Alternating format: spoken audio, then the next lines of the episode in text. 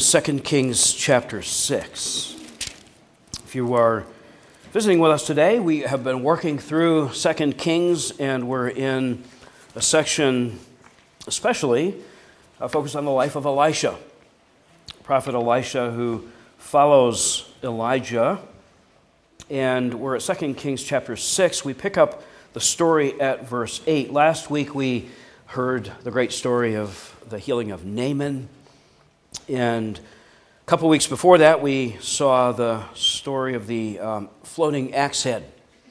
So that brings us to Second Kings chapter six, verse eight.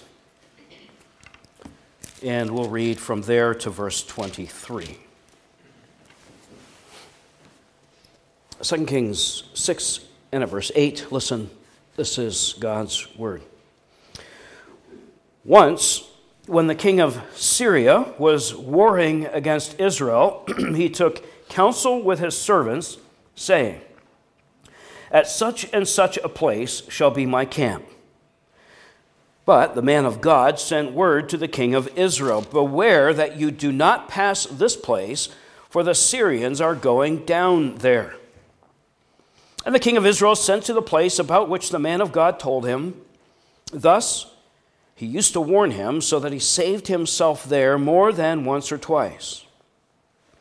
And the mind of the king of Syria was greatly troubled because of this thing. And he called his servants and said to them, "Will you not show me who of us is for the king of Israel?" And one of the servants said, "None, my lord, O king.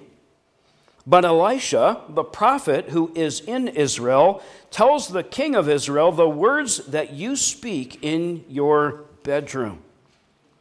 And he said, "Go and see where he is, that I may send and seize him." It was told him, "Behold, he is in Dothan." So he sent there horses and chariots and a great army. And they came by night and surrounded the city. When the servant of the man of God rose early in the morning and went out, behold, an army with horses and chariots was all around the city. And the servant said, "Alas, my master, what shall we do?" He said, "Do not be afraid, for those who are with us are more than those who are with them." Then Elisha prayed and said, "O Lord, please open his eyes that he may see." So the Lord opened the eyes of the young man, and he saw. And behold, the mountain was full of horses and chariots of fire all around Elisha. And when the Syrians came down against him, Elisha prayed to the Lord and said, "Please strike this people with blindness." So he struck them with blindness in accordance with the prayer of Elisha. And Elisha said to them, "This is not the way, and this is not the city. Follow me, and I will bring you to the man whom you seek." And he led them to Samaria.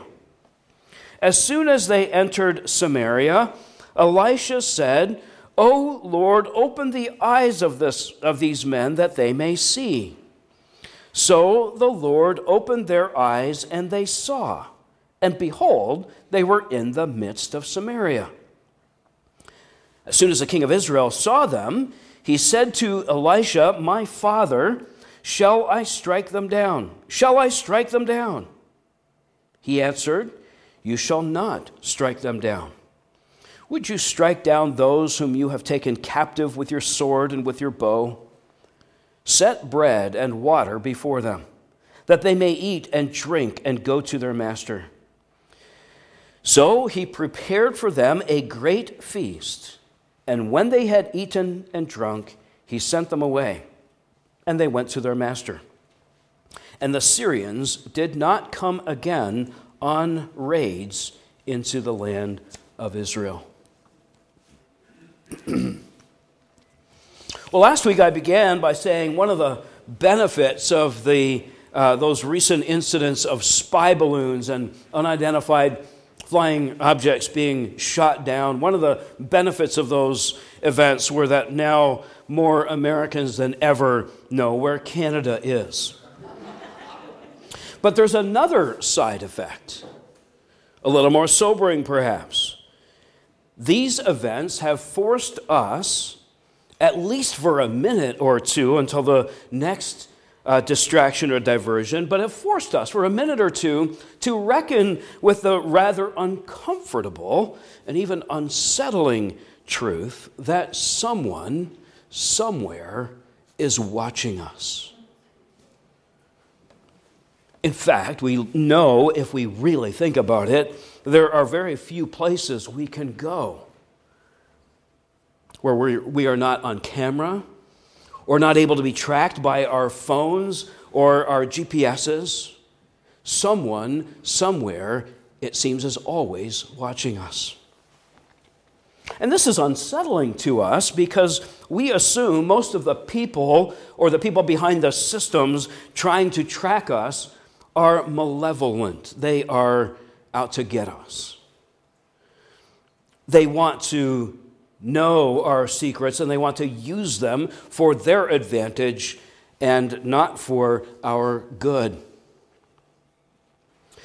But what if I were to remind you that you always, always live and move and have your being before the watchful, all-seeing eye of the God of the universe and the God who made you, from whom nothing at all is hidden, the one who knows the hairs of your heads, the thoughts in your minds, the desires of your hearts, and the words of your mouths, and the actions of your whole bodies. That one. The one before whom not only your words, not only your actions, but every thought and secret of your heart is known. But what if I also reminded you that you live and move and have your being before this God, and because you belong to Him, having put your faith and trust in His Son, Jesus Christ, He has promised to be present with you and to protect you, that He uses His knowledge of you for your good, and that even though He knows everything about you, He loves you anyway, and promises to preserve and to protect you anyway. Well, we come today to another episode in the life of Elisha, and unlike the story of Naaman, only Elisha is named in this story.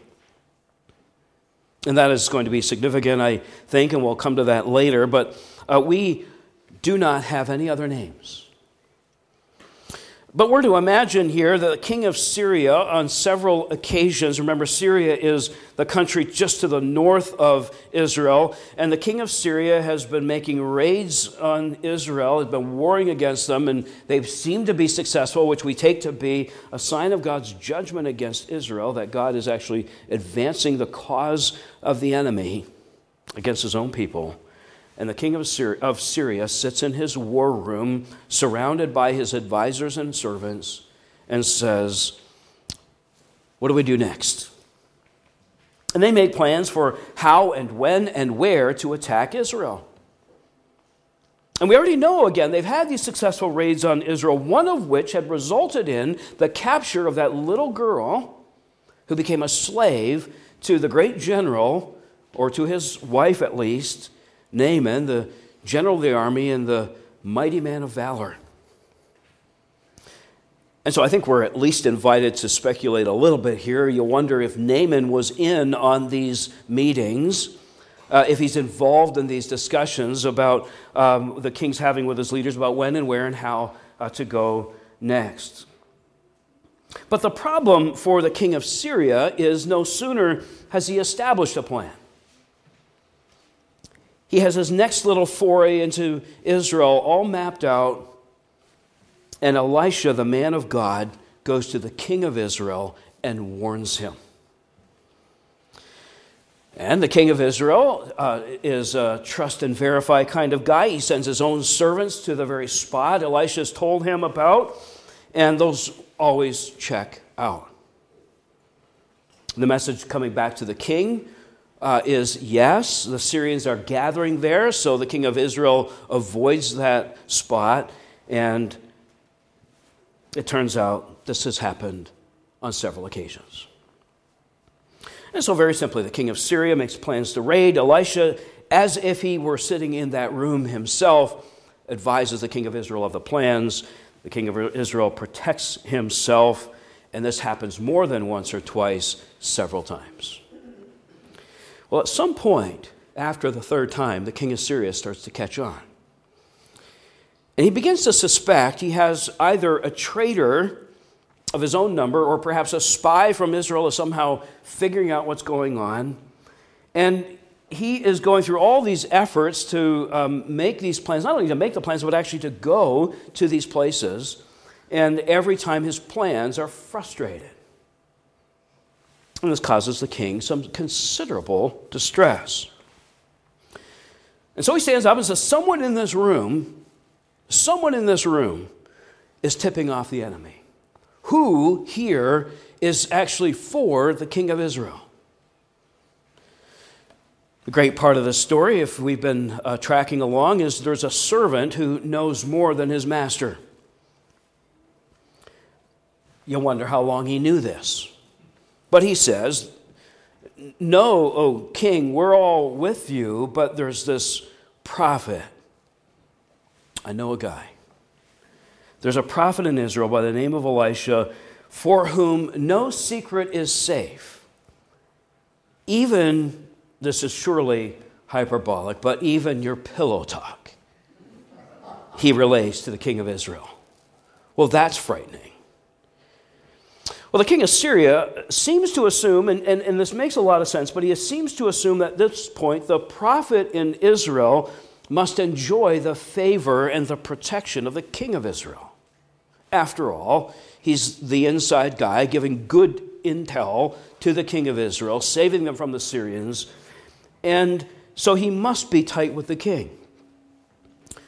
It's also possible here that he... The, the, the, the legend of Elisha has grown so much to become mythic proportions nearly that the king of Syria says, I want to go get him, but in order to get him, I need to muster a large army with lots of horses, lots of chariots. And that's what he does. He sends this great army with horses and chariots to Dothan to capture Elisha. Dothan is only about ten or twelve miles north of Samaria, and that is on the way from Syria to Samaria. The army surrounds the city in the middle of the night. I wonder if the king of Syria wondered if Elisha, who knew all his other plans, knew this one. We don't get that except for Elisha seems utterly unfazed in the morning. So the next morning, early in the morning, his servant steps out of the house to walk the dog or go to the restroom or wherever, but he looks out and sees a city surrounded by a great army. Chariots, horses, frightening. And the army seems especially concentrated or focused on Elisha's house. The text tells us they're surrounding, and Elisha's at the center of this story. Servant rushes to his master, oh no, what will we do? And Elisha gives that famous line we see so many times in Scripture, fear not. Elisha is unfazed by what's happening because he apparently is aware of the presence and the power and the protection of the Lord. Because he says this, those who are with us are more than those who are with them. But if you're reading through the story at this point, you don't know, we don't know who is with Elisha. At this point, it's just Elisha and his servant. You see, Elisha does not look out at the Syrian army surrounding him. When he looks out at them, he does not pray, Lord, send an even larger or at least a correspondingly great army to match them or perhaps to overpower them. He does not pray, Lord, send more chariots, send a whole army of our guys. Rather, he prays, Lord, open his eyes. Open my servant's eyes so that he may see what I see. And the Lord answers that prayer. He opens the eyes of the servant. And the servant sees, and notice as he sees, we see what Elisha already saw and knew to be there. The servant, along with him, uh, we get to see what even the Syrian army could not apparently see. Horses and chariots of fire surrounding Elisha. Horses and chariots of fire that remind us of the horses and chariots of fire that swept up Elijah in his elevation, now surrounding Elisha for his preservation. And as the story unfolds, we learn that this heavenly army surrounding Elisha is not actually there to do battle with the Syrian army, but they're to assure Elisha and now his servant of the Lord's protective presence. Well, at some point, uh, it seems the servant had come up, uh, woken up a little earlier than everyone else, but at some point the Syrians start to wake up and, and they start to realize that Elisha's there. They're close enough to begin to advance on him. And Elisha prays again. This time he prays for blindness.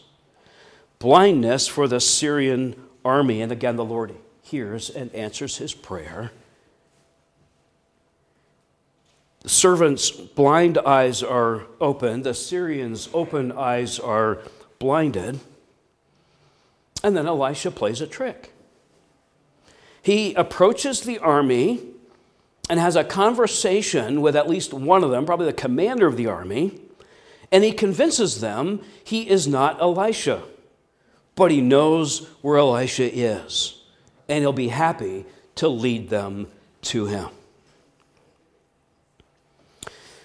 They're all misdirected. They're heading in the wrong direction, but he is going to lead them to their man.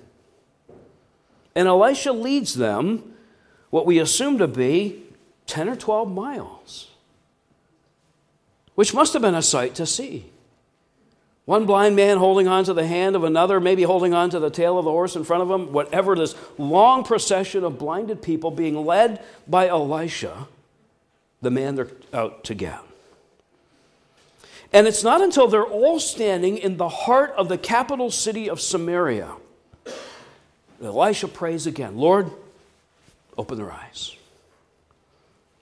And of course, the Lord does so. He restores their sight. It's like some kind of a game that children play with a blindfold, taking their younger brothers and sisters to places they wouldn't otherwise go.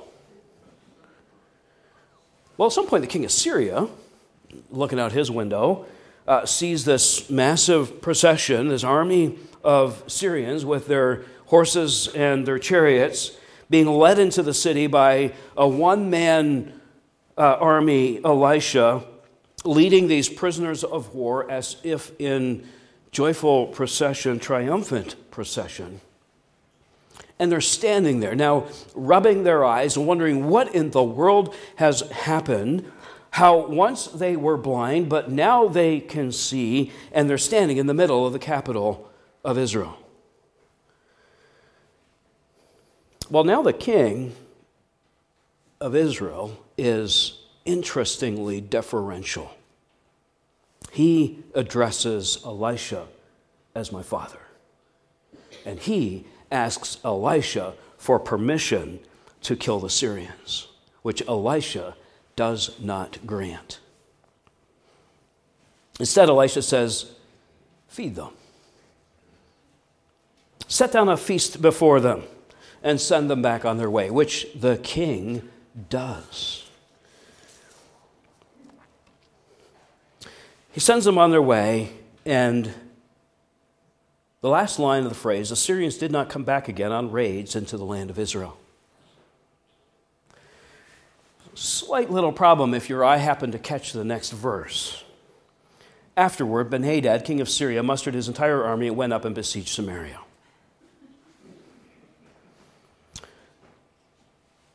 There's actually a very simple way of understanding this, and some of the other stories we've been looking at more recently. I hinted at this a few weeks ago, but if you don't remember, it might be because I told you it wouldn't be on the quiz.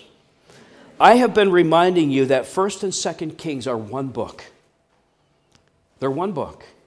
They're a story of the history of the kings of Israel. They begin, as you might remember, with the very last days of King David, and then uh, the glorious reign of his son Solomon. Both of those kings over the United Kingdom, all twelve tribes. But as the book progresses, the tribes are separated, Judah in the south, Israel in the north, Judah and Jerusalem in the south, Israel, Samaria to the north. The book ends, that is, the book of Kings one and two ends with the ten tribes of the north scattered to the wind and the two tribes in the south sent off into exile. And notice we are in a section a few chapters long where we, we have Elisha at the center of the story. It's a book about the kings, but there's this section where the prophet is elevated, even to the point where the kings are not named. And so our story today begins once. That is, this is not a linear historical telling of the lives of the kings. These are stories lifted out, and I think for a purpose. Later generations of believers, right down to each one of us, we need to have our eyes opened and our ears open to see and to hear the message of the prophets of God. We are in a section where the names of the kings in the book about the kings aren't even mentioned. And it would have been entirely easy, wouldn't it, for God, by His Spirit, to inspire the authors to add a simple line in the days of King so-and-so, or in the fourth year of the reign of King so-and-so, as the rest of the book does.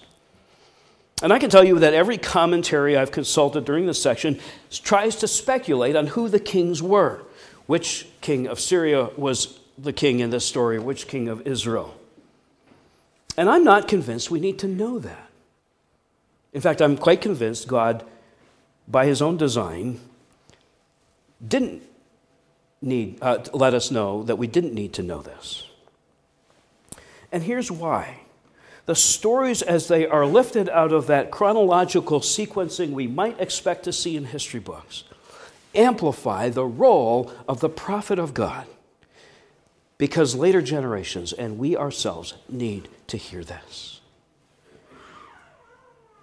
We need to know that the gods of the nations, the gods unbelievers trust in, anything but the true and living God, those things that are so appealing as if they can hear us or see us or save us, are of no value, have no power.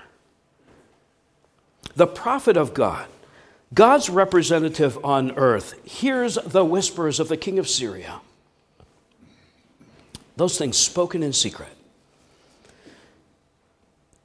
The prophet of God could see the powerful presence protecting him.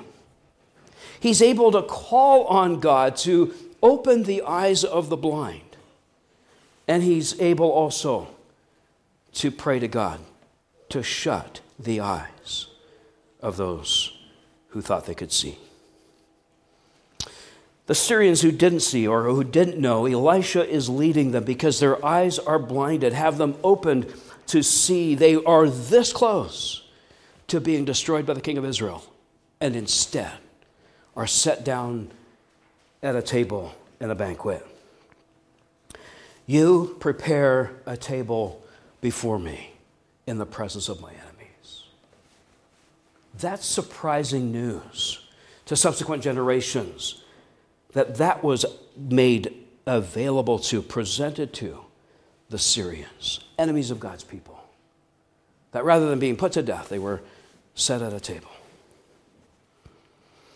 And from the time of Joshua uh, and their first entrance into the land through the entire Old Testament, right up through the exile, the Lord has been telling his people, I will fight for you.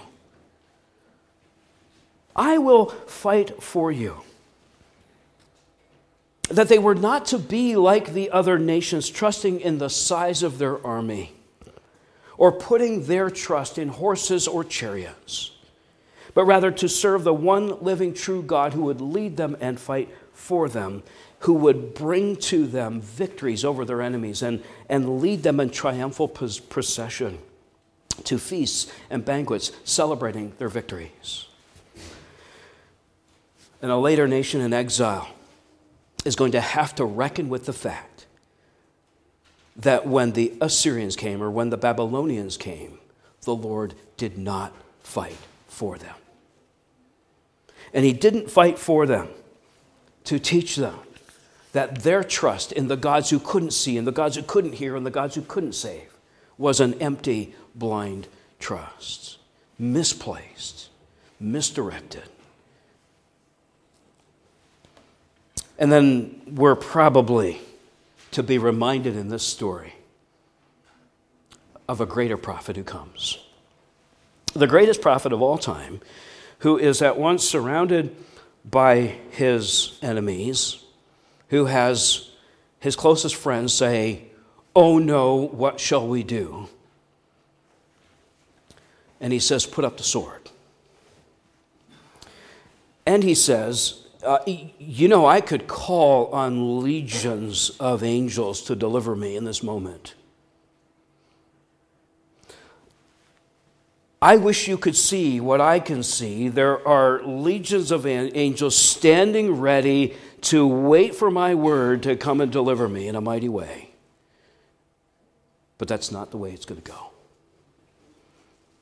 Instead, I will give myself into the hands of the enemy, even to the point of death. We're to know about the greatest prophet of all time, who gives himself over to death, who is raised to new life by the power of the same Spirit who rested on Elijah and then on Elisha, and who gives his clear word to us that we might know his perfect will, and who endows us with the same Spirit that we might know that we belong to our faithful Savior, Jesus Christ, and that we might know there is a battle waging all around us, warring even against us, with principalities and powers we cannot see except by their effects.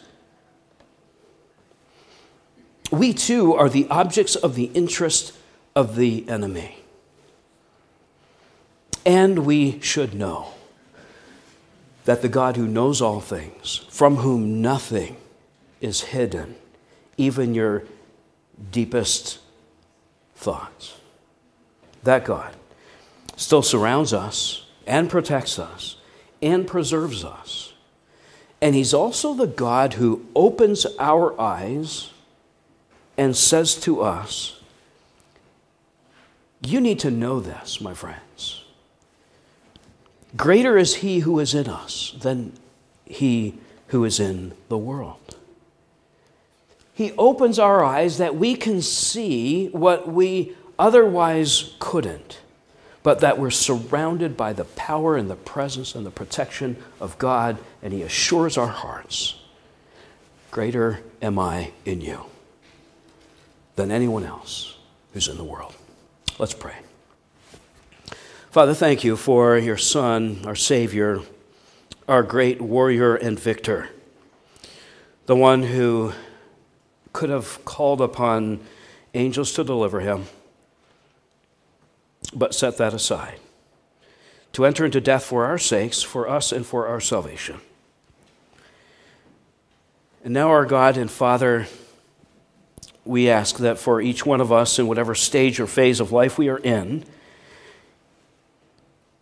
you would not scare us by your the revelation of your great discerning eye, that you see all things, but that you would in that reassure us that even though you know us thoroughly, you love us, that you've sent your Son for us, that you've raised him from the dead, and that you will, along with him, set us in your presence in a great triumphal eternal feast.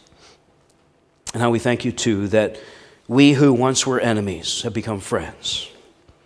And for the reminder this is to us, that others today who are against you might still be turned toward you. Receive our thanks for this. Hear our prayer. We ask it all in Jesus' name, and all God's people say together, amen.